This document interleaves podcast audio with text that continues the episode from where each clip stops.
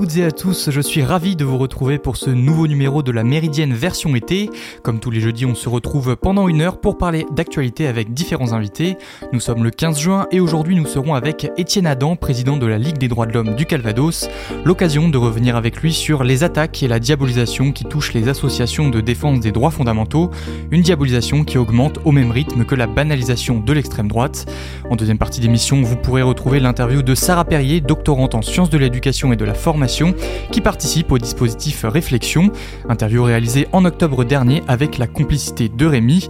Enfin, en dernière partie d'émission, vous aurez l'occasion de retrouver non pas une, mais deux chroniques histoires, celle de Diane comme chaque semaine, mais aussi celle de Vlada.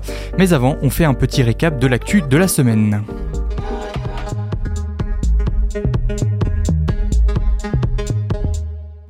En Grèce, au moins 79 migrants sont morts mercredi dans le naufrage de leur bateau en mer Ionienne. C'est l'une des pires catastrophes de ce type.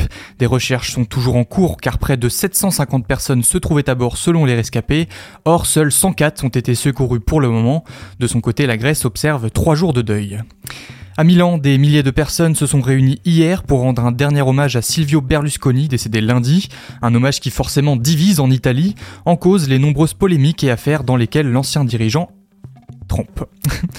Donald Trump inculpé pour avoir mis la sécurité des États-Unis en péril. L'ancien président est accusé d'avoir gardé avec lui des documents confidentiels dans son club de Mar-a-Lago, mais Trump nie et crie à la chasse aux sorcières.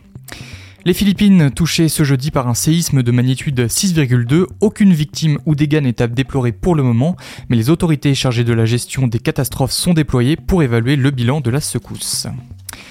En France, après Marlène Schiappa hier, c'est au tour de Mohamed Sifawi d'être auditionné par le Sénat ce jeudi dans l'affaire des fonds Marianne, ce fonds créé suite à l'assassinat de Samuel Paty.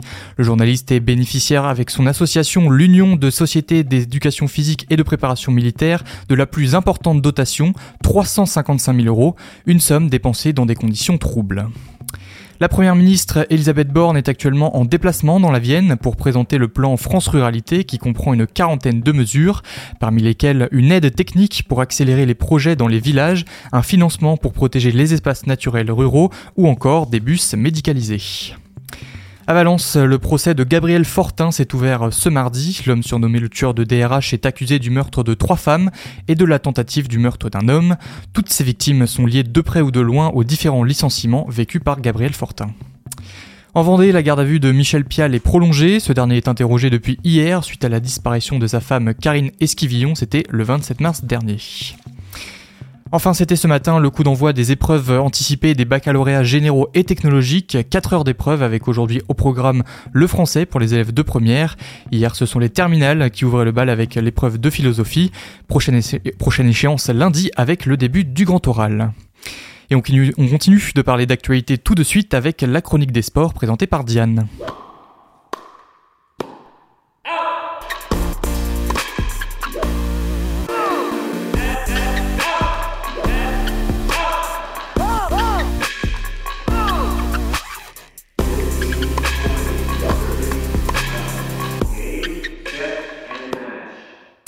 Salut Diane, tu voulais euh, commencer par revenir sur la fin de plusieurs grosses échéances sportives, en commençant par le basket. En effet, ce lundi, c'était la finale de la NBA, une affiche qui en a surpris plus d'un, les Denver Nuggets contre le Miami Heat, une affiche que seules 6 personnes sur plusieurs dizaines de milliers avaient prédite dans les prédictions officielles de la NBA.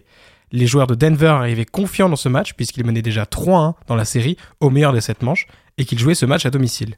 Malgré tout, le match a été très crispé et a été marqué par de nombreux déchets techniques de part et d'autre. On a de fait un score final plutôt médian, le match s'étant fini 94 à 89 pour Denver. Ce titre marque donc tout simplement le premier pour Denver qui semble être sur une véritable rampe de lancement, mené par le pivot serbe en état de grâce, peut-être même probablement le meilleur joueur du monde actuellement, Nicolas Jokic, une dynastie comme les Américains aiment le dire, pourrait être en formation. En France, la saison n'est pas tout à fait finie puisque le match 3 de la finale des BetClick Elite se jouera ce soir à 20h30. Monaco mène déjà 2 à 0 et le large favori pour l'emporter, puisqu'en France il faut décocher 3 manches pour gagner le titre. Face au Monégasque, les Boulonnais peuvent compter sur un Victor Wenbanyama en grande forme, mais ils devront corriger de grosses lacunes défensives pour espérer exister dans cette finale. Le prodige français pourra peut-être s'acheter encore un peu de sursis ce soir avant de rejoindre les Spurs l'an prochain en NBA. En football masculin, euh, la saison de football Euh, c'est euh, terminé pour les clubs, mais elle laisse place aux sélections nationales. De fait, ce week-end, c'était la finale de la Ligue des Champions, le tournoi le plus prestigieux à remporter pour tout club d'Europe. Et la, et la finale a été comme une finale, intéressante tactiquement, mais très crispée. Étaient opposés les Sky Blues de Manchester City, large favori dirigé par Pep Guardiola, en quête d'un titre européen depuis ses années barcelonaises, et les Interistes de Milan, outsiders de la finale et prétendant impromptu d'une coupe qu'ils avaient déjà remportée à la surprise générale en 2012. 2010, pardon. Cette finale avait tout du piège et Manchester City n'a pas été si loin de tomber dedans, mais un bel enroulé de Rodri à la 68e libère Manchester qui reste derrière solide en défense. Malgré un Erling Haaland mis en grande difficulté par la défense milanaise, City s'en sort et soulève sa première coupe aux grandes oreilles. Une stat assez drôle issue de cette finale quand même, l'Italie a fait l'exploit d'envoyer trois clubs en finale de coupe européenne pour perdre toutes les finales. La Fio contre West Ham en C4, la Roma de Mourinho contre Séville en C3 et enfin l'Inter en Champions League. C'est toujours mieux que de n'avoir qu'un club en huitième de finale qui perd lamentablement, mais il y a de quoi avoir des regrets. Et enfin, euh, au tennis, le tournoi du Grand Chelem de Roland Garros a rendu son verdict. Ce week-end a vu, tu l'as dit, le dénouement de Roland Garros. Chez les hommes, le vainqueur de la finale avant l'heure contre Carlos Alcaraz, l'impopulaire Novak Djokovic, hué assez régulièrement par le public quand il prend des plombs pour servir, a fait taire tout le monde par un niveau de jeu au top sur cette finale contre la tête de série numéro 4 Casper Ruud en pliant l'affaire en 3-7. Chez les femmes, Igaz Viatek a elle dû batailler contre Mourova, la Tchèque était sur un tournoi dantesque, mais la dernière match fut hélas impossible à franchir contre la numéro 1 mondiale tenante du titre qui s'est imposée 6-2, 5-7, 6-4. On a eu jusqu'ici une semaine assez calme pour le sport. Qu'est-ce qu'il y a à attendre pour ce week-end et qu'est-ce qu'on peut regarder? Eh bien, d'autres disciplines vont elles aussi voir leur fin de saison arriver. En rugby, déjà, l'affiche de la finale du top 14 fait plutôt rêver. Une pure affiche de rugby moderne entre les deux titans de l'Ovalie française récente, le Stade toulousain d'abord contre La Rochelle, une belle finale où la Ville Rose arrive avec un semi-statut de favori, puisqu'elle est la bête noire historique des jaunes et noirs de La Rochelle. Ce sera à suivre ce samedi à 21h. J'en parlais rapidement juste avant, mais le football national reprend également avec la Ligue des Nations. Là, vous avez un choix très varié de matchs. Chypre-Géorgie, par exemple, samedi soir, ou encore Albanie-Moldavie. La France jouera, elle, contre Gibraltar vendredi soir, en même temps qu'une belle affiche, Pologne-Allemagne. Ce soir également, la deuxième demi-finale de la Ligue des Nations toujours se jouera entre l'Espagne et l'Italie. Le gagnant retrouvera la Croatie, tombeuse hier soir des Pays-Bas après prolongation 4 à 2. Un autre ballon pour une autre demi-finale en Ligue des Champions de handball cette fois-ci. Le PSG s'avance contre Kills en tant que champion de France depuis le 2 juin. Le club qatari cherche encore à glaner sa première médaille internationale après la finale perdue en 2017. Paris reste en effet sur une très bonne lancée depuis le rachat, mais n'a jamais réussi à confirmer cela en Europe. Pas de grand chelem à l'horizon cependant, car Nantes a remporté la Coupe de France ce week-end contre Montpellier 39 à 33, rattrapant leur fin de saison moins bonne en championnat et privant le club héroltais de tout trophée cette année. Enfin, pour terminer, un mot sur le sport le plus serré de l'année 2023, la Formule 1, car c'est de fait au Canada que Verstappen remportera probablement son prochain Grand Prix, lui qui a déjà remporté 5 des 7 premiers GP de l'année, les deux autres ayant été glanés par son coéquipier Pérez. On n'est qu'au début de la saison, alors profitez des GP avant que mathématiquement Verstappen soit déjà le champion, et qui sait, peut-être que Charles Leclerc remportera enfin un Grand Prix, malgré les décisions discutables de son écurie. Merci beaucoup Diane, on te retrouve en fin d'émission pour ta chronique Histoire. Tu nous parleras d'un conflit peu connu de la Seconde Guerre mondiale qui opposait la Finlande à l'URSS. Le 5 avril dernier, Gérald Darmanin déclarait à l'Assemblée que la subvention de l'État à la Ligue des droits de l'homme méritait d'être regardée, une menace sur l'association centenaire qui est très mal passée, mais qui est révélatrice d'un certain climat qui pèse sur les associations de défense des droits fondamentaux, entre coups de pression, procès d'intention ou encore accusations fallacieuses. Pourtant, il est important de rappeler que le rôle de la Ligue des droits de l'homme a toujours été crucial dans la défense de la démocratie, notamment face à l'extrême droite, extrême droite qui ne cesse de monter et de dicter sa loi, on l'a encore vu il y a quelques semaines avec l'affaire du de Saint-Brévin. Pour parler de tout ça, je reçois aujourd'hui Étienne Adam. Bonjour. Bonjour. Vous êtes le président de la section Canès de la Ligue des droits de l'homme. Euh, j'évoquais donc le, le, coup de pression de Gérald Darmanin, mais concrètement, est-ce qu'il y a des menaces qui pèsent aujourd'hui sur la Ligue des droits de l'homme? Alors, il y a différents types de menaces. Euh, ce qui est très difficile à mesurer, c'est que la majorité des subventions sont des subventions locales, des collectivités locales. Donc, il faudra prendre un certain temps pour voir, à ma connaissance, il n'y a pas eu mise à exécution des menaces aujourd'hui. Mais ceci dit, euh, c'est dans les budgets, il peut y avoir un certain décalage. Et l'autre menace, c'est effectivement que la Ligue des droits de l'homme euh, est attaquée dans ses activités. Vous savez qu'à Annecy, il devait y avoir un, un apéro, euh, une réunion autour des mineurs isolés et que la présidente de la section a été obligée de l'annuler face aux menaces des gros bras de d'extrême droite, de Zemmour en particulier. Oui, donc il y a des menaces financières et des menaces physiques. Absolument. Euh, on fait souvent le reproche aussi à, des associations comme la vôtre d'être, je mets des guillemets, trop politisées, sauf que les droits de l'homme, c'est bien un sujet qui est politique. Ah bah, c'est un sujet éminemment politique, parce que c'est la question de la démocratie.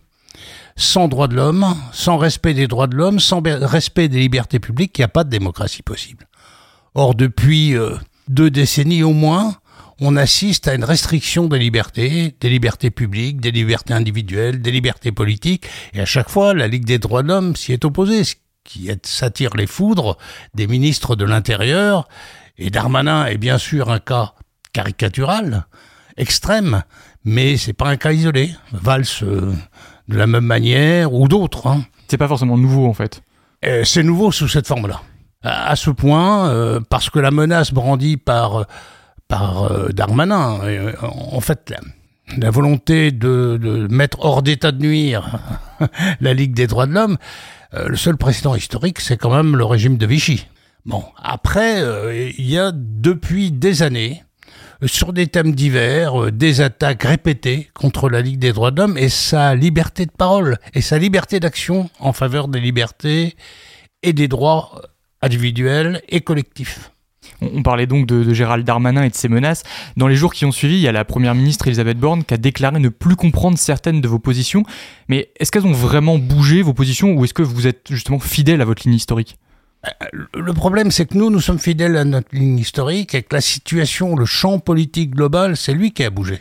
C'est-à-dire qu'on a vu les thèmes d'extrême droite euh, envahir le champ politique, le champ politique et le champ médiatique d'ailleurs, hein, autour de la question des migrations, autour de la question du racisme, autour de la question euh, de, la menace islamique et de, développement de l'islamophobie, ce sur quoi nous avons réagi selon les principes fondamentaux des déclarations des droits diverses, hein, euh, que ce soit la déclaration française des, droits, que ce soit la déclaration universelle, que ce soit même les déclarations du type euh, celle de Philadelphie pour la pour euh, l'Organisation euh, mondiale du travail.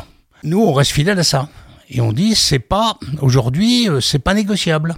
Et ça peut pas être remis en cause sous la pression d'événements divers et variés où beaucoup jouent, sur l'émotion de façon irrationnelle. je vous rappelle que dans le cas d'Annecy, c'est quand même symptomatique.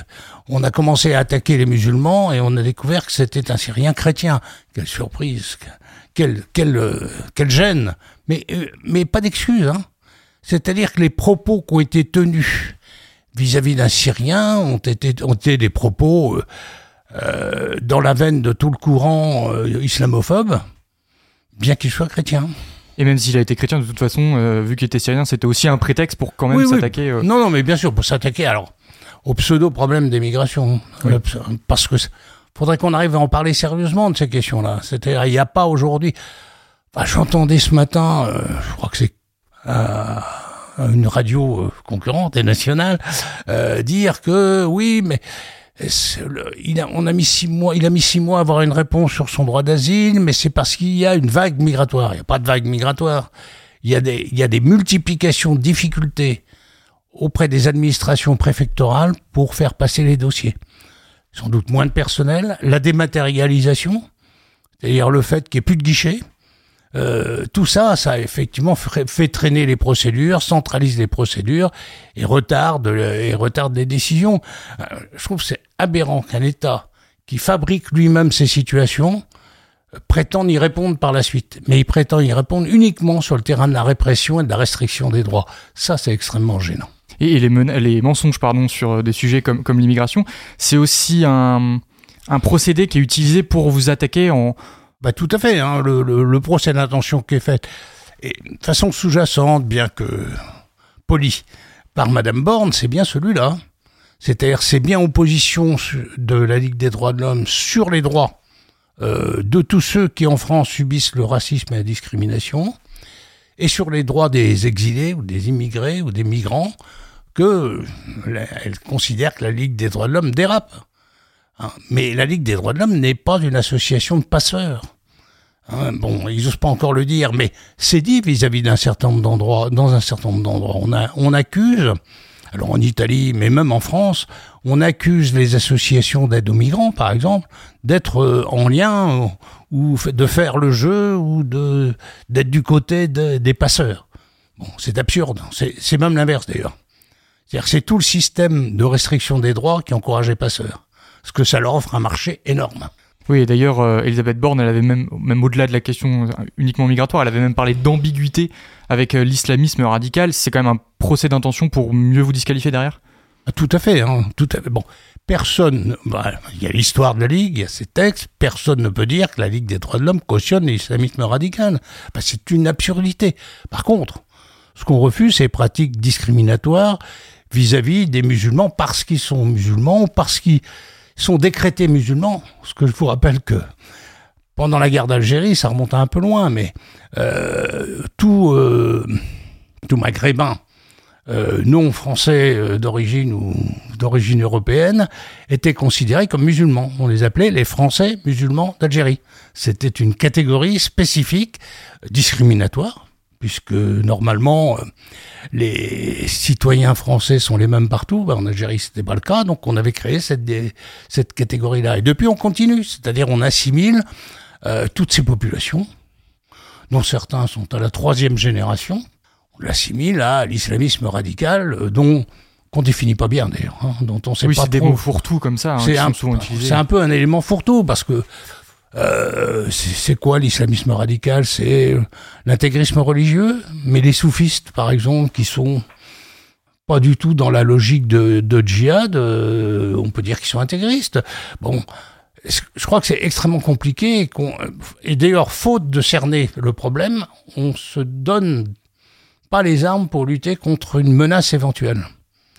Parce que là, on, grossit une menace de façon euh, pas absurde, comme si, euh, bah, en gros, on reprend la thèse du grand remplacement avancé par Zemmour. Hein.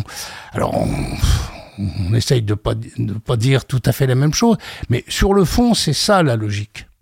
C'est-à-dire qu'on assimile des tas de choses qui sont complètement différentes pour en faire une espèce de menace, ce qui fait que s'il y a une menace, il y a eu une menace réelle en termes de, de terrorisme, on va pas non plus justifier, euh, mais on, s'empêche de cerner la menace, d'isoler par exemple au sein des populations d'origine euh, musulmane, pour, pour réemployer ce terme idiot, parce que on pourrait dire euh, tunisien, marocain, euh, algérien, subsaharien. Bon, on pourrait avoir des termes plus précis quand même. Hein. En fait, on amalgame. On fait, on fait que les gens qui sont dans des pratiques terroristes condamnables, c'est évident, c'est contraire aux droits de l'homme là aussi, eh bien, se trouvent confortés parce que ils sont amalgamés au reste de la population. Et ça, pense que c'est une profonde erreur et c'est euh, empêcher de te donner les moyens de lutter. Parce que les moyens, il y en a. Hein hum. Pourtant, suite aux mots de Gérald Darmanin envers la LDH, l'association a récolté environ 30 000 euros de dons. Ça veut dire qu'il y a toujours un attachement fort sur, pour votre association? Euh, Oui, alors on a recueilli des dons, on a recueilli des adhésions. Euh, localement, on doit être à 30% euh, d'augmentation, ce qui est, ce qui est bon, ce qu'on n'avait jamais vu. Ceci dit, euh, n'a pas vécu toutes les périodes de la Ligue. Hein. Il y a des périodes où la Ligue a recueilli beaucoup d'adhésions. Euh, oui, ça traduit un attachement aux valeurs de, aux valeurs de fond, aux droits, euh, aux libertés, etc. Mais ça traduit aussi le refus majoritaire du racisme, de la xénophobie qui existe dans ce pays. Il y a quand même des enquêtes régulières de la Commission nationale consultative des droits de l'homme, ce qui n'a rien à voir avec nous, hein, qui est un organisme, euh, on va dire public entre guillemets, officiel. Euh, il y a un recul permanent de la xénophobie, du racisme. Les sondages aussi sur le droit de vote des immigrés montrent que l'acceptation du droit de vote est majoritaire dans ce pays. Et on veut nous faire croire que c'est la majorité de la population qui a ces comportements racistes, xénophobes. C'est pas vrai, c'est pas vrai. il y a un vrai décalage entre ce que pensent vraiment les gens et ce qu'on, les discours qu'on entend le plus. Absolument. Moi, je crois qu'il y a un vrai décalage, mais il n'y a pas que là-dessus, hein, entre le, ce que pensent les gens, ce qui les préoccupe, euh, ce sur quoi euh, ils réagissent et euh, tout un discours euh, politico-médiatique parce que c'est vrai que dans les médias ça fait de l'audience. Événements comme Annecy, c'est du pain béni. Enfin, c'est terrible de dire ça, mais c'est quand même quand on regarde les chaînes d'infos en continu, par exemple. Pour eux, c'est une très bonne chose. Donc il y a un décalage entre tout ce champ-là et quand même une majorité de gens qui considèrent que bah, mon voisin, il s'appelle Ahmed, ou il s'appelle Mohamed, ou il s'appelle euh, je ne sais pas comment. Oh, bah oui, mais il est pas comme... Non, lui, il est pas comme ça. Il y a ce réflexe-là. Il faut voir aussi sur le terrain ici, la force des mouvements qui ont soutenu les, migrants sur, euh, sur la côte, par exemple sur Ouistreham, avec l'opposition d'un maire qui est un forcené opposé, mais avec, euh, ça veut dire que ça peut pas se faire sans le soutien tacite d'une majorité de la population. On parlait tout à l'heure de, de, Pétain et de, des exemples qu'il y a eu de, pression sur la des droits de l'homme. Est-ce que dans, dans l'histoire, il y a eu de, des attaques un peu marquantes de la part du pouvoir en place, hormis celles qu'on connaît aujourd'hui et celles qu'il y a eu euh, pendant la guerre euh, Il y a eu probablement au moment de l'affaire Dreyfus. qui est au moment où l'assaut a été créé. Hein. Où la, la Ligue s'est créée sur l'affaire Dreyfus, il y a eu effectivement des pressions extrêmement fortes, hein, y compris, je crois, des menaces, des menaces parce que bon, la violence en politique, elle n'est pas d'aujourd'hui, et je dirais qu'elle est même plus calme aujourd'hui. Sauf sauf avec le retour d'actions violentes menées par les groupuscules d'extrême droite. Et ça, on s'en inquiète pas assez. Oui, ça s'était calmé, mais là, il y a quand même une résurgence euh, de cette violence euh, politique. Ah, euh, je crois. Hein. Honnêtement, bon, j'ai une certaine inscription dans la durée, dirons-nous. L'extrême droite, dans beaucoup d'endroits, avait quasiment disparu avant mai 68, ou au moment de mai 68. Euh, elle était réapparue, mais de façon très sporadique et très localisée. Et là, on assiste à des retours, quand même. Parce que moi, euh, euh ce qui s'est passé à Calac, en, avec le, le retrait d'un centre de, de migrants, euh, imposé à une municipalité un recul, euh, c'est quand même très inquiétant c'est quand même, euh, je vous dis celui-là parce que c'est moins connu que Saint-Brévin, mais c'est quand même très inquiétant. Il y a eu des menaces, il y a eu des actions violentes, etc. On continue de, parler avec vous, Étienne Adam, mais avant, avant, on va faire une petite pause musicale et écouter I Smile for E de Raïl. À tout de suite dans la Méridienne.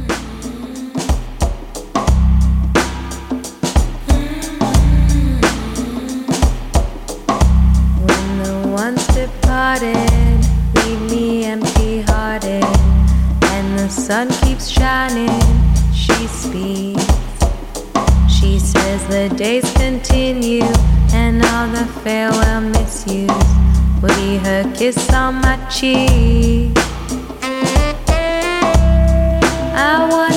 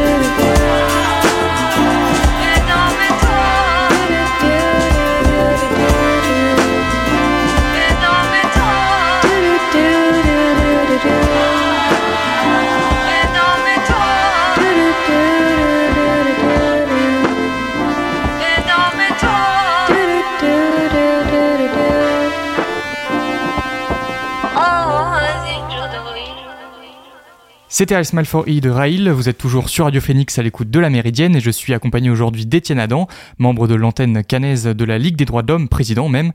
Et nous revenons aujourd'hui sur les attaques que subissent les associations de défense des droits fondamentaux et sur la montée de l'extrême droite. Euh, pour faire un peu d'histoire, quelles ont été les grandes batailles euh, dans lesquelles la Ligue des droits de l'homme s'est engagée et euh, a eu des, succès? Je ne vais, pas, je vais pas tout citer, je vais en faire quelques, quelques-unes. Il y a l'affaire Dreyfus, avec quand même à la fin la réhabilitation de Dreyfus. Il y a eu une affaire qu'on connaît beaucoup moins, mais qui est au moins aussi importante dans la constitution d'Alix, c'est l'affaire Jules Durand, ce syndicaliste docker du Havre, victime d'un crime judiciaire, condamné à mort, et qui euh, finalement a été complètement blanchi, mais qui était devenu fou, et qui a fini sa vie à, l'hôpital psychiatrique de Sotteville, je crois. Il y a eu ensuite, euh, on avait compris avec des éléments locaux, la réhabilitation des fusillés pour l'exemple. Parce que ça a été une action constante. Pendant la guerre, il y a un certain nombre de membres de la Ligue qui ont commencé à s'en occuper, mais surtout après la guerre, il y a eu, bon, les fameux caporaux de soins, par exemple, ou euh, euh, ici à Sarty, euh, le caporal Mopor. Tout ça, c'est des actions qui sont au bénéfice de la Ligue. Il y a une autre qui est quand même très importante, c'est que la Ligue a joué un rôle central dans la mise en place d'un front populaire antifasciste. Suite aux, actions fascistes des années 34, euh, la Ligue a joué un rôle pour euh, construire en France un front antifasciste qui a empêché qu'on euh, ait le même cas de figure qu'en Italie ou en Allemagne. C'est pas rien. Alors après, on peut continuer. La Ligue est intervenue pendant les, guerres coloniales pour dénoncer les atteintes. Et là aussi, hein, elle était accusée de complicité, de traite à la patrie, hein, euh, de la part de certains. Est-ce que tout cette euh, historique peut servir un peu de, totem entre guillemets face aux, menaces euh, que vous subissez? Ben, Nous espérons, oui. Nous espérons que la, la, légitimité historique de la Ligue, pour beaucoup de gens, ça représente quelque chose. et d'ailleurs il faut être un ancien de l'action française comme Darmanin pour ne pas avoir saisi ça, je crois. Oui, d'ailleurs, lui, c'est, enfin, il le connaît cette historique ou c'est, vraiment du cynisme euh, quand il vous attaque? Je pense qu'il connaît. Je pense qu'il connaît pas. Enfin bon, il doit connaître quand même quelques éléments, mais je pense que euh, Darmanin était membre de l'action euh, ou sympathisant de l'action française. C'est une autre culture. C'est une autre histoire qui est véhiculée dans ces milieux-là. C'est-à-dire que les actions de la Ligue, ce qui est droit de l'homme et, constitution d'un État démocratique, ça échappe à leur passé à eux.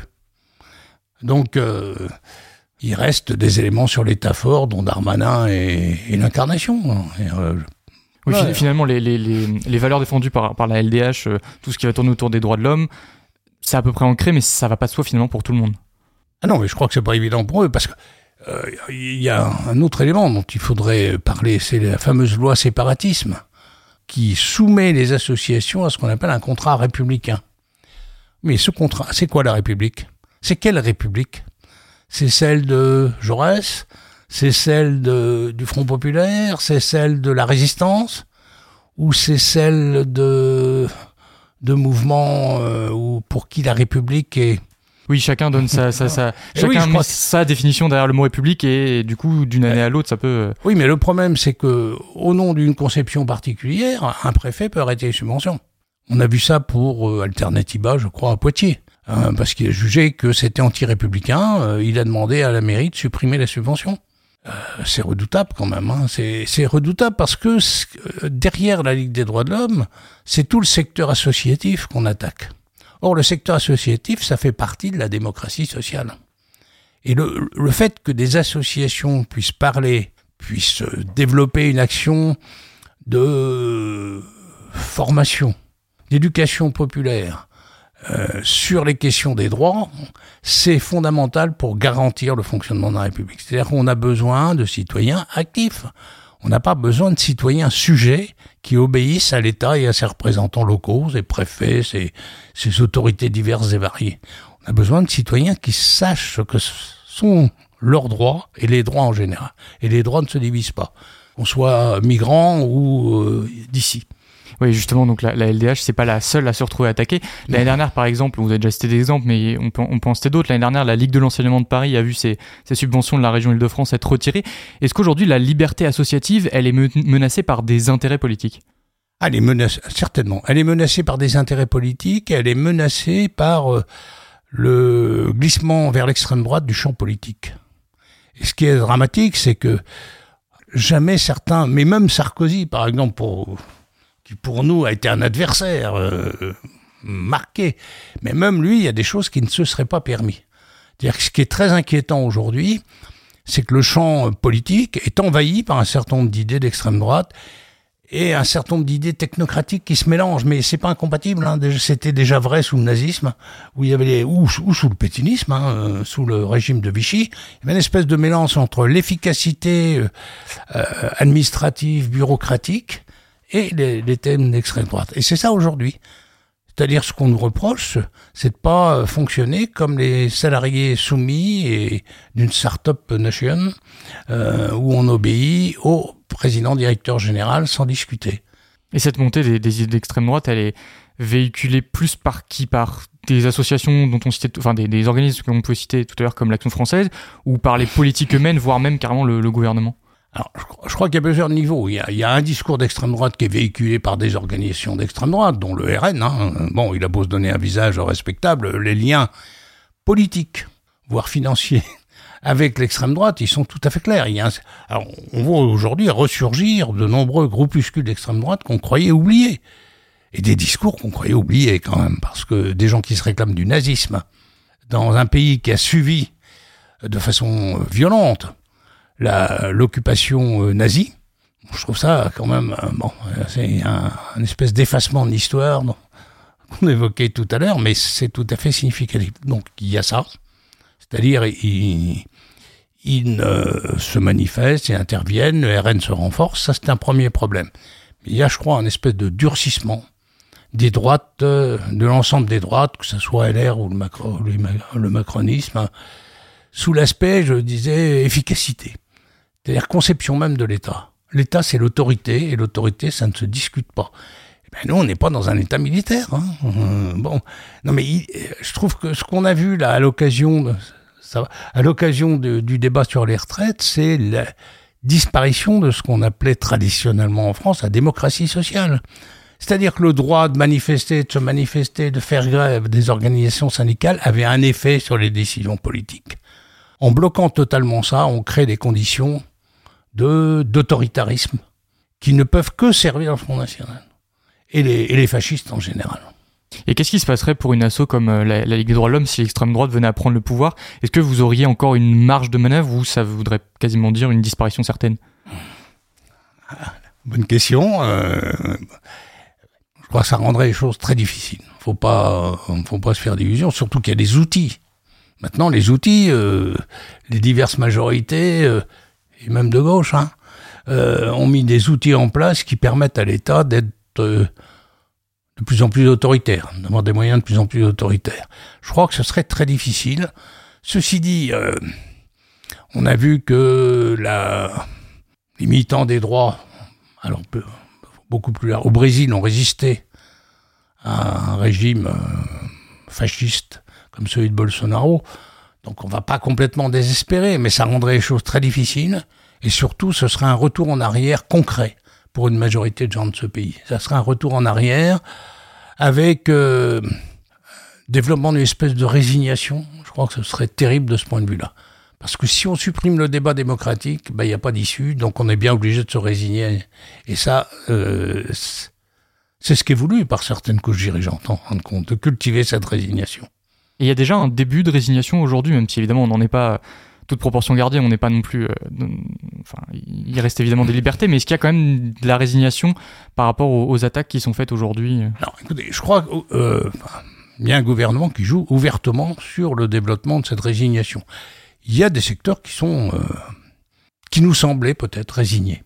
Euh, la montée de l'abstention, par exemple, euh, de l'abstention dans l'électorat de gauche globalement, hein, euh, c'est là que c'est le plus fort, sont des signes de résignation, c'est-à-dire de euh, à quoi bon, on peut rien faire, ben c'est pas la peine, c'est pas la peine de se déplacer.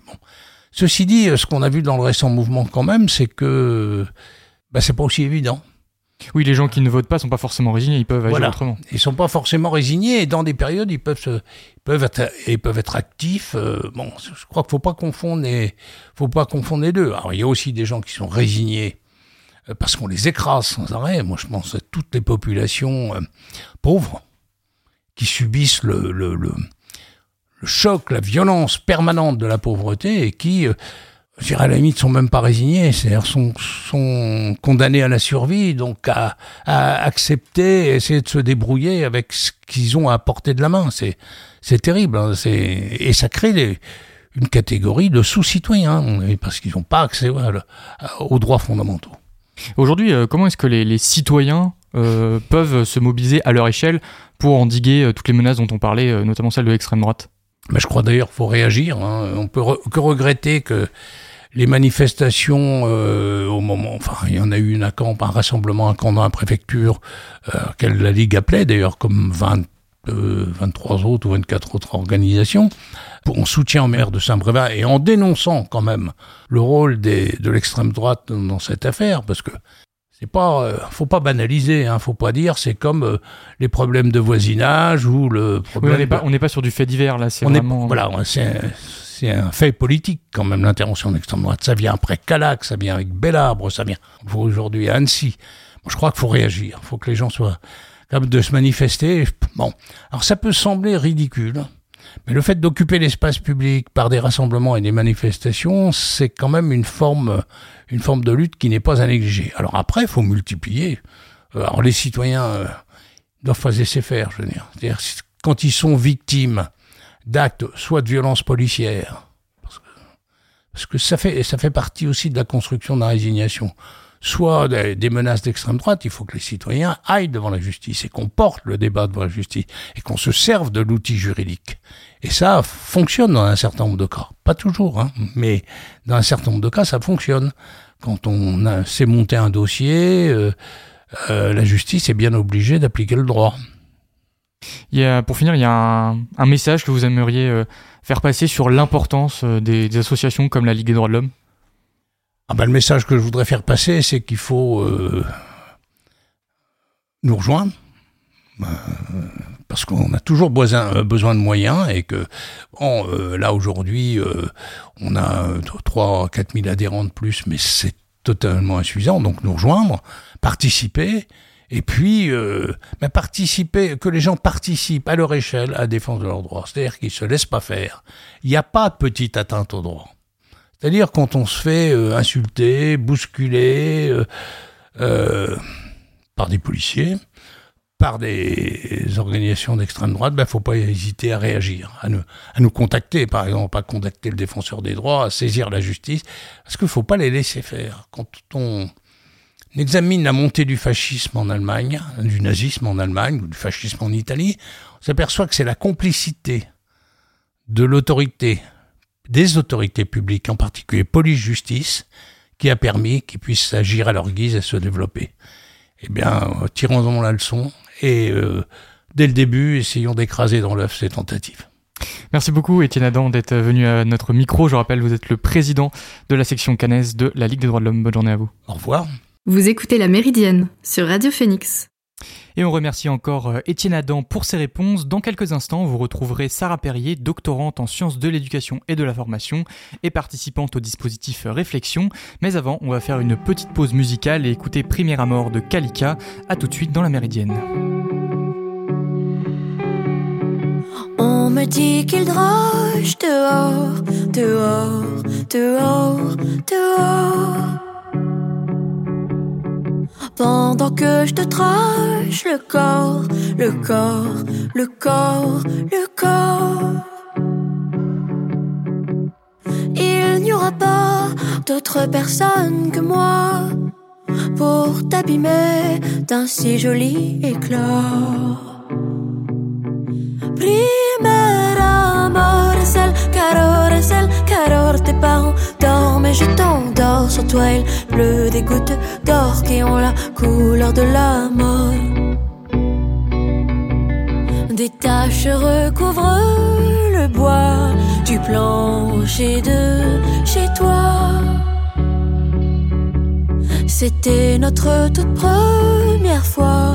Je t'ai laissé sans voix. Tes de chair sont par terre et sur moi. C'est sous la terre que ton boxer finira. Primera amor es el. Tes parents dorment et je t'endors. Sur toi, il pleut des gouttes d'or qui ont la couleur de la mort. En effet, il drage dehors, dehors, dehors, dehors. Pendant que je traîne ton corps, ton corps, ton corps, ton corps. Il restera des bouts de toi dans les bois. Tes jolis doigts n'auront touché que moi. Primera amor es el calor. Tes parents dorment et je t'endors. Sur toi, il pleut des gouttes d'or qui ont la couleur de la mort.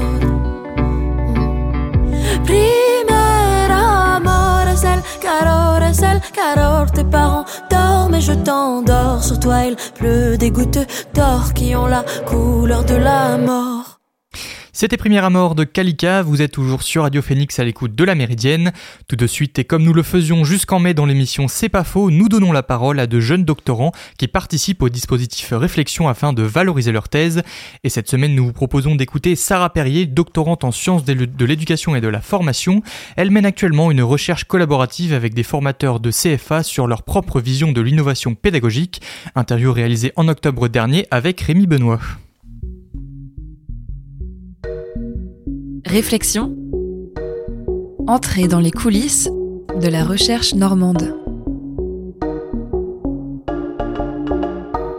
Bonjour Sarah. Bonjour. Est-ce que tu peux nous parler un peu de ton parcours? Qu'est-ce qui fait qu'aujourd'hui tu es amené à faire la thèse que tu, que tu fais aujourd'hui? Oui, alors en fait, moi j'ai commencé ma carrière dans la communication et euh, puis en fait j'ai arrêté parce que ça me plaisait plus et je me suis retrouvée face à une classe vraiment par hasard. Et j'ai continué à donner des cours et tout ça. J'ai repris des études en sciences de l'éducation et de la formation. Et à la fin de mon master, on m'a dit il faut faire une thèse. Et donc, bah, ça m'a trotté un peu dans la tête et j'ai fini par me lancer en thèse sur les sciences de l'éducation et de la formation. Justement, est-ce que tu peux nous en parler un peu plus de cette thèse? À quoi ça consiste? Ouais, alors moi je fais une recherche-action collaborative. Donc ça veut dire que je travaille avec des individus et pas sur des individus. Et donc euh, moi mon terrain ce sont des formateurs d'apprentis dans des centres de formation d'apprentis. L'idée étant de faire de la recherche avec eux pour voir quels effets ça peut avoir. Par exemple, est-ce que ça peut les aider à se développer professionnellement, des choses comme ça. Et qu'est-ce qui t'a amené à choisir ce, ce sujet de thèse? Et ben en fait, euh, donc quand j'ai atterri dans le monde de la formation, donc j'ai atterri dans des CFA et euh, je me suis rendu compte que euh, la plupart des formateurs de CFA ne sont pas formés à la pédagogie et en plus on leur dit il faut innover en pédagogie, etc. Donc c'est quand même compliqué d'innover quand on n'a pas forcément les bases. Donc c'est vraiment de ça qu'est partie ma réflexion et donc de ça, bah, j'ai commencé à réfléchir et c'est comme ça que j'ai monté mon projet de recherche justement, tu as parlé de collaboration, donc tu travailles avec des gens. Et pourquoi avoir choisi justement de collaborer avec ces personnes et pas sur ces personnes?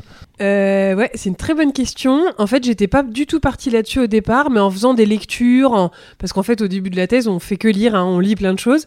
Et euh, je me suis très vite rendu compte que faire la thèse toute seule dans mon coin, ça allait très très vite m'ennuyer. Et donc, euh, en faisant des lectures, j'ai découvert qu'on pouvait faire de la collaboration en recherche. Et voilà, c'était vraiment fait pour moi. Moi, je suis vraiment dans cet univers-là du partage, de l'open source euh, depuis très longtemps. Donc euh, ça m'est venu en fait naturellement. Quand j'ai su qu'on pouvait, je me suis lancé aussitôt dans cette voie-là de la collaboration. Les lectures, justement, euh, est-ce qu'il y a une, littérature scientifique qui est fournie par rapport au sujet que tu, traites?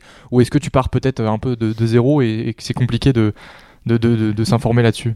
Alors, sur la partie méthodologie collaborative, il y a beaucoup de choses, mais c'est très peu concret. C'est très euh, les valeurs et tout ça, mais concrètement, comment on monte un atelier collaboratif il y a un peu moins de choses, mais par le passé, j'ai eu des expériences, donc je vais pouvoir mixer euh, ce que j'ai pu trouver en lecture et ce que j'ai pu vivre euh, par avant. et par contre, sur tout ce qui est formation d'apprenti, là, on est vraiment dans un entre-deux. C'est pas de la formation professionnelle, c'est pas de la formation initiale. C'est un peu entre les deux. Et donc euh, là, il y a un petit peu moins de, un petit peu moins de recherche sur ce sujet. C'est un, un- champ, un domaine d'ici. Voilà, c'est un domaine qui est pas encore beaucoup, beaucoup étudié, même s'il y a quand même quelques lectures à faire sur tout ce qui est pédagogie de l'alternance. Il y a plein de place. Donc euh, c'est chouette aussi de se dire qu'on fait des choses où il y a de la place euh, pour soi, quoi. Concrètement, tes actions dans cette thèse, est-ce que tu as une journée type, une semaine type? Comment ça se passe? Alors, euh, en fait, euh, la journée type de la première année, c'était de lire, de lire, de lire, de lire. Euh, et la journée type de la deuxième année, ça va être vraiment de préparer, du coup, mes ateliers collaboratifs. Parce qu'en deuxième année, on est plus sur la partie terrain. Et donc euh, là, voilà, je suis en train d'attaquer, puisque je démarre ma deuxième année, euh, vraiment euh, comment je vais monter mes ateliers collaboratifs. Alors, souvent, on appelle ça les ateliers post-it. Mais c'est ça, c'est comment je vais les amener à réfléchir, comment je vais animer les choses, et puis après, pouvoir récolter des données. Donc probablement prendre en vidéo tout ce qui se passe, etc. Donc là, j'en suis vraiment sur la partie très concrètement, qu'est-ce qui se passe? Parce que lire, c'est bien, mais à un moment, faut faire aussi, quoi. Et les premiers résultats que tu as pu avoir sur les, euh, les quelques mois de, de cette deuxième année, ils ressemblent à quoi? Alors en fait, euh, pour euh, bien vous expliquer, ce que je fais, c'est que je fais un entretien euh, Kali avant de faire la collaboration et j'en ferai un après pour pouvoir justement voir si la collaboration a fait évoluer les discours, les postures et tout ça. Donc là, pour l'instant, en fait, je suis en train de faire les entretiens d'entrée, donc les entretiens avant qu'il se passe quoi que ce soit. Et j'ai déjà en fait commencé à avoir quelques surprises, euh, des choses auxquelles je m'attendais pas en fait, parce que quand on parle avec les gens en entretien, Kali, il y a beaucoup de choses qui ressortent, même si c'est moi, c'est mes collègues en fait, euh, que je ne savais pas, des choses que j'apprends comme ça, et je me rends compte, l'exemple type, vraiment le truc qui m'a surpris, c'est leur manque de confiance dans leurs compétences pédagogiques. C'est un truc que j'avais pas forcément capté. J'avais l'impression que tout le monde était hyper à l'aise d'aller en cours sans avoir de formation à la pédagogie ou très peu. Et en fait, non, les gens sont pas très à l'aise et ils renvoient une image aussi parce que forcément, devant les apprentis, on peut pas se permettre de d'être dans le doute. Mais quand on en parle un peu plus profondément, il y a des doutes sur les compétences et tout ça. Donc ça, ça m'a un peu interpellé. C'est quoi un peu le profil des personnes avec qui tu travailles et même les secteurs dans lesquels euh, tu collabores? Ouais, alors moi j'ai dans mon terrain de recherche, j'ai deux centres de formation d'apprentis. Donc je sais pas si je peux les citer. Oui, oui, vas-y. Donc euh, les deux centres de formation d'apprentis avec lesquels je travaille, c'est IFA Marcel Sauvage à Rouen et FIM CCI Formation Normandie dans la Manche.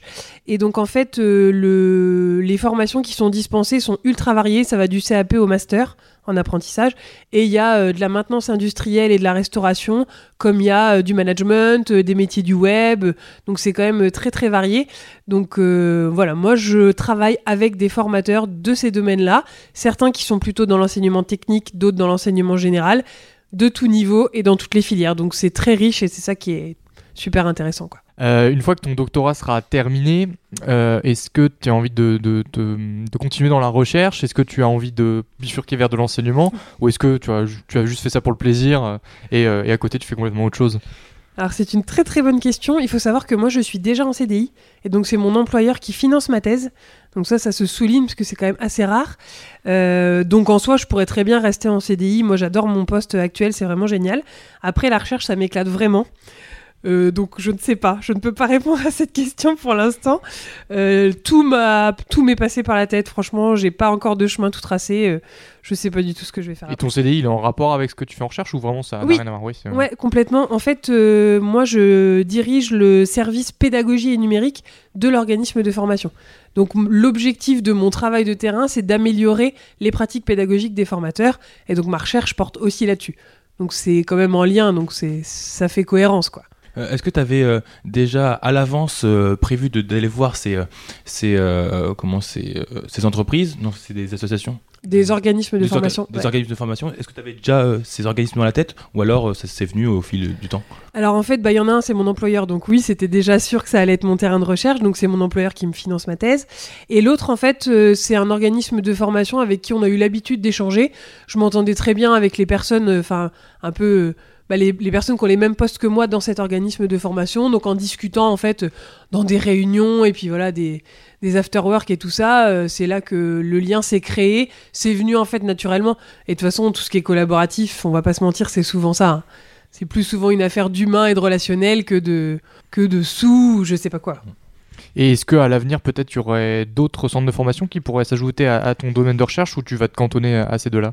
Alors pour ma thèse, je vais me cantonner à ces deux-là parce que c'est déjà assez compliqué de faire collaborer euh, deux organismes de formation différents et puis alors c'est des gens qui ont des emplois du temps euh, très très chargés. Euh, mais je suis très dans le partage et tout ça, donc j'espère peut-être que ma méthode elle pourrait être utilisée ailleurs. Enfin, je sais pas trop ce que donneront les résultats, mais si les résultats sont là, j'aimerais bien en effet que ce soit diffusé au maximum et que les gens puissent aussi bah, s'approprier la méthode et tout ce qui s'est passé quoi. Est-ce que tu as fait ce- cette thèse aussi parce qu'il y avait un manque de formation des, apprentis Euh, Est-ce que où en est la France en fait dans, ce domaine-là? Alors il faut savoir que l'apprentissage, déjà en termes d'image, ça a beaucoup évolué. Avant, c'était vraiment la voie de garage pour les nuls, hein, enfin, faut se le dire. Euh, maintenant, c'est presque une voie d'excellence pour s'insérer dans le monde professionnel. Donc ça, c'est génial parce que vraiment, moi, l'apprentissage d'alternance, euh, je pense que c'est une solution géniale dont je n'ai pas bénéficié, entre parenthèses. Euh, les formateurs sont souvent très très bons dans leur domaine. C'est vraiment des experts et sur leur domaine, euh, on a vraiment zéro problème. Par contre, c'est vrai que officiellement, si on va sur les sites du ministère, etc., pour embaucher un formateur dans un centre de formation d'apprentis, il n'a pas besoin d'avoir suivi une formation à la pédagogie. Il y en a plein qui le font, qui s'auto-forment. Maintenant, c'est quand même assez facile de se former soi-même en ligne. Il y a souvent des services comme celui que je dirige qui aident les nouveaux formateurs, etc. Mais officiellement, on n'a pas besoin d'avoir appris la pédagogie pour enseigner aux apprentis. En tout cas, dans les centres de formation d'apprentis euh, tels qu'ils existent. Donc euh, oui, c'est quand même un peu venu de là. Et euh, généralement, les formateurs sont de très bonne volonté. Ils ont vraiment envie de bien faire et ça se passe bien. Mais c'est vrai qu'on a envie d'aller plus loin. On a envie que la pédagogie, elle progresse encore plus, quoi. Pourquoi est-ce que tu as choisi de participer à, l'atelier réflexion? Est-ce que c'est une, façon pour toi de valoriser ta thèse, de, la présenter à un public plus large ou de, de mettre en avant des sujets peut-être dont on parle moins? Euh, oui, toutes ces réponses, oui. En fait, euh, bah, c'est une amie doctorante qui a participé à la saison dernière qui m'en a parlé, qui m'a dit que c'était vraiment une super expérience. Et j'ai eu l'occasion de faire un peu de vulgarisation scientifique puisque j'ai un podcast. Euh, et puis j'ai participé à Paint of Science, des choses comme ça. Et en fait, je me suis rendu compte que c'était vraiment, déjà en termes de rencontre avec les gens, c'est génial parce qu'on rencontre plein de gens euh, différents. Euh, et puis, euh, moi, ça m'a aussi apporté un peu de confiance en moi, de me dire, OK, j'arrive à parler de mon sujet. Parce que vraiment, dans la thèse, on est tout seul. hein. Moi, je suis toute seule chez moi quand je travaille dessus. Et des fois, on se dit un peu, waouh, est-ce que ce que je fais, c'est bien ou pas? Donc, voilà, on, on peut échanger et tout. Donc, ça, ça apporte beaucoup. Et puis, euh, bah, mine de rien, c'est valorisant de se dire, OK, bah, j'ai été sélectionné. Euh, je représente aussi un petit bout des doctorants normands et tout ça. Enfin, voilà, moi, j'ai trouvé. j'y- En fait, je n'y vois aucun inconvénient. J'y vois que des intérêts et des points positifs. Merci beaucoup Sarah pour avoir répondu à nos questions. On espère que vous tomberez sur Sarah pour vous former, parce que forcément c'est- c'est c'est la meilleure. Et puis bonne journée. Merci beaucoup. Salut Vous écoutez La Méridienne sur Radio Phoenix. Merci encore à Sarah Perrier. N'hésitez pas à suivre son, quotidien de doctorante et celui des neuf autres participants de Réflexion en vous rendant sur leur Instagram au compte Réflexion. Avant de passer à la dernière partie de l'émission et les chroniques d'histoire de Vlada et de Diane, on va faire une dernière pause musicale. Écoutez Dogtooth de Tyler the Creator. À tout de suite dans la Méridienne.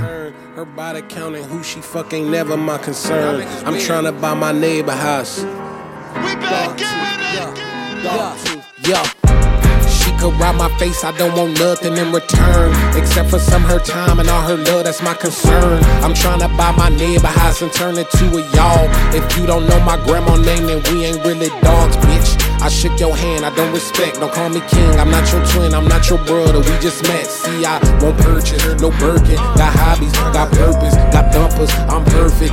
Yeah, Kelly Green wagon look better when the gloom out. Canary shine brighter in the dark. I bought the moon out. The plane fly better when it's just me and the pilot. Tuition for the mileage, it's worth it for the silence.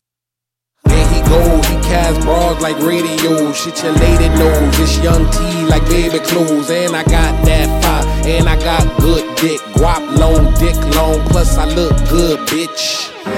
She could rob my face, I don't want nothing in return. Because if she get off, then I get off, that's my concern. I'm trying to buy my neighbor house and turn it to a yard. If you don't know my grandma name, then we ain't really dogs, bitch. That's a lot of motherfucking necklace. Five six seven is the figure for a set list. Ring, ring, ring, bitch, pick up the phone. I don't care if y'all together, I would tell down at home. Shit, I shipment through Perry and back a phantom of the threads. The driver's seat of the Enzo could barely fit my And Virgil, my chaperone, he look out from overhead. Not sure what you overheard, but it's probably what I said, bitch. I'm out here living, y'all on the feed. My girl look like Zazie Beats and Khalees. I pull up in the what the fuck is that, dog? It's Mr. Peculiar, that's who I be, who I be. Niggas telling women how they body supposed to be, but never take advice from any nigga with a lean gut. Keep your check rocking and my two cents in your pocket. Your only option, I don't play no motherfucking game. She could ride my face, I don't want nothing in return. And will I ever fall in love again? I can't confirm. I'm trying to buy my neighbor house and turn it to a yard. If you don't know my daughter name, then we ain't really dogs.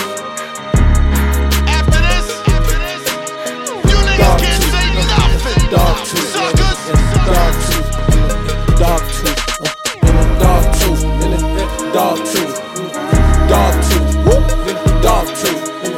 dog tooth, dog tooth, yeah nigga, yeah, dog tooth, dog tooth. C'était Dogtooth de Tyler the Creator, vous êtes toujours sur Radio Phoenix à l'écoute de la Méridienne, et pour cette dernière partie d'émission, j'ai le plaisir d'accueillir Vlada qui est en stage avec nous et qui avait envie de revenir sur un événement historique dont on fêtera le 83e anniversaire ce week-end. Beaucoup de Français n'acceptent pas la capitulation ni la servitude pour des raisons qui s'appellent l'honneur, le bon sens, l'intérêt supérieur de la patrie. Cette voix, vous la reconnaissez sûrement. C'est celle du général Charles de Gaulle prononçant son célèbre appel du 18 juin 1940. Sauf que, ce que vous croyez être le réel discours n'a fait qu'enregistrement effectué quatre jours plus tard dans les studios de la BBC à Londres. Tu veux dire Vlada que ce que nous avons entendu juste avant, ce n'est pas l'enregistrement original du 18 juin 40 Non, en effet, aucune trace n'a été conservée de l'appel original. Aucun enregistrement, aucune vidéo n'a capturé ce moment historique. D'ailleurs, peu de personnes ont vraiment prêté attention au discours le jour même, en ce fameux 18 juin 1940.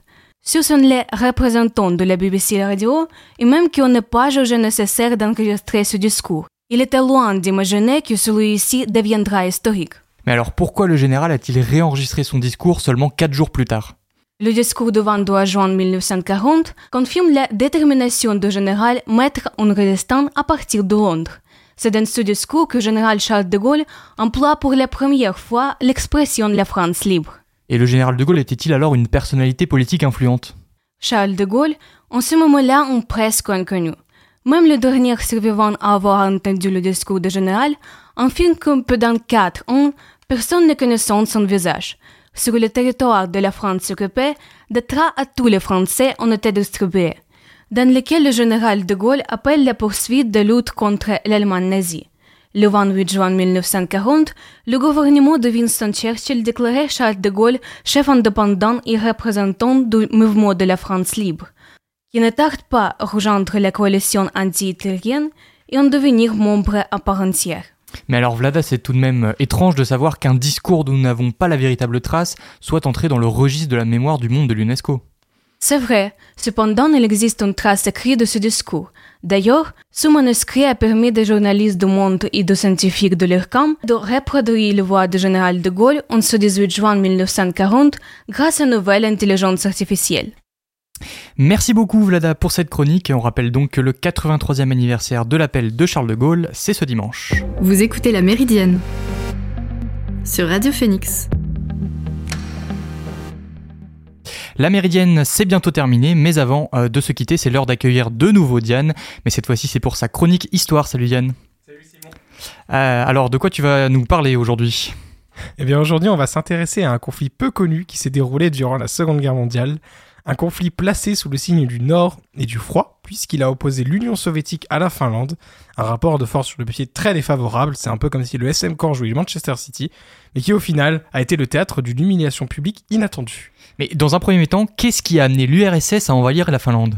Alors, deux choses ont mené à cette opération. D'abord, le fameux pacte germano-soviétique de non-agression, où l'Allemagne nazie fait comprendre, entre autres, à Staline qu'elle s'en fiche un peu de la Finlande, et que l'URSS peut donc s'y étendre sans aucun problème.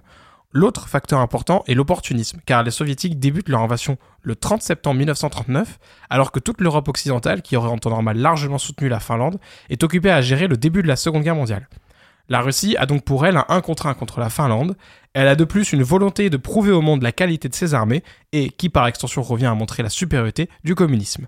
En fait, l'URSS effectue par ce conflit une sorte de première sortie diplomatique depuis plusieurs années, car Staline avait privilégié un recueillement intérieur pour favoriser un boom économique. En bref, 1939, ça fait un bail que l'URSS n'a pas appuyé sur la détente et ça les démangeait un peu. La dernière chose qui manque maintenant, c'est un casus belli, une raison d'entrer en guerre. Et là, l'URSS va employer une méthode bien américaine. Bombarder sa propre armée, puis accuser l'ennemi.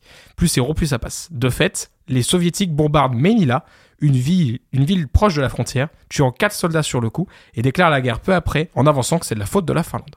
Tu parlais juste avant euh, d'humiliation publique. Comment la Finlande s'est défendue de l'agression soviétique malgré sa situation précaire?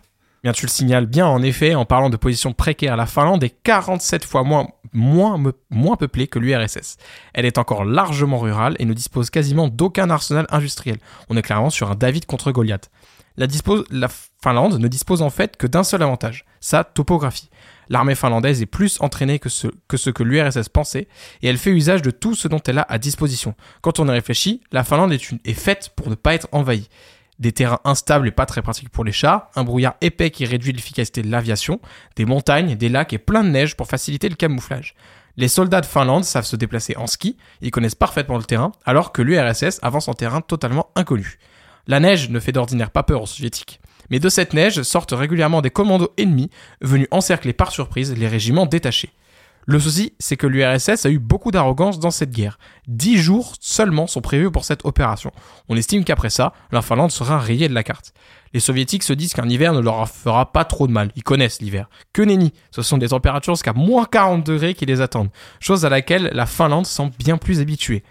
L'URSS pensait aussi la faire plier, car il y avait au sein de la République de Finlande un important parti soviétique. Mais ce même parti a en fait combattu l'URSS, car il désapprouvait sa campagne expansionniste, qualifiée de guerre impérialiste. Je relève l'incompétence de l'URSS, mais il faut aussi mettre un mot sur le courage des forces de Finlande, car manquant d'obus anti-chars, ils devaient souvent se rapprocher à moins d'un mètre pour détruire les milliers de chars soviétiques qui auraient dû faire de cette guerre une formalité. Et les escarmouches se jouaient régulièrement à 1 contre 4. Mais tout cela n'a pas fait reculer la Finlande, loin de là. Mais alors comment est-ce que le conflit a fini par se résoudre?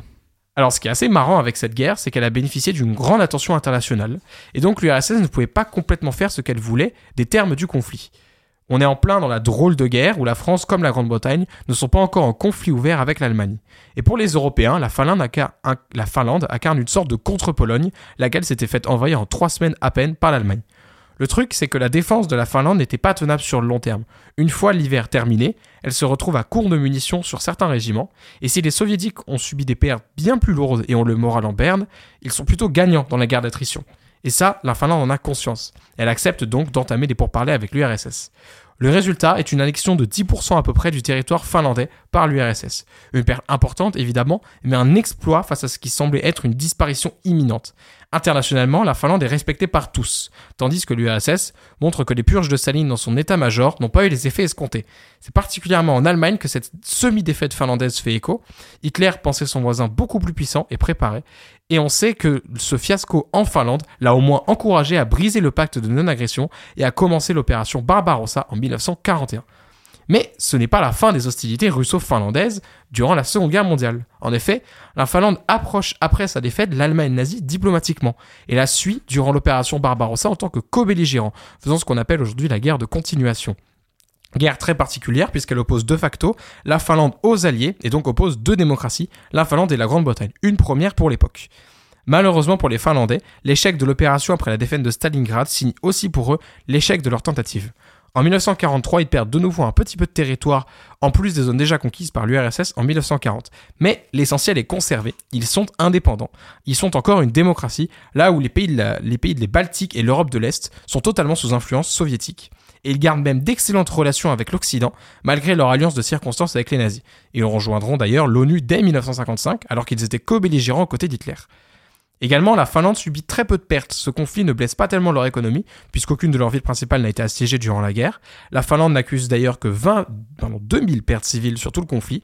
Une belle prouesse, car beaucoup de plus petits pays comme la Suisse ont rusé de manœuvres diplomatiques pour garder leur souveraineté. La Finlande, elle, y est allée à bras le corps. Elle a dû se battre à 1 contre 49 pour rester indépendante. Une source immense de fierté qui avait jusqu'à d'ailleurs très récemment justifié la non-adhésion de la Finlande dans l'OTAN, puisqu'elle s'estimait largement capable de se défendre. Merci beaucoup Diane, on te retrouve la semaine prochaine pour une nouvelle chronique. Bonne journée à toi. La Méridienne, c'est fini pour aujourd'hui. On se retrouve jeudi prochain à 13h pour une nouvelle émission. Celle d'aujourd'hui sera disponible en réécoute sur notre site phoenix.fm. En attendant, je vous souhaite une excellente après-midi sur Radio Phoenix.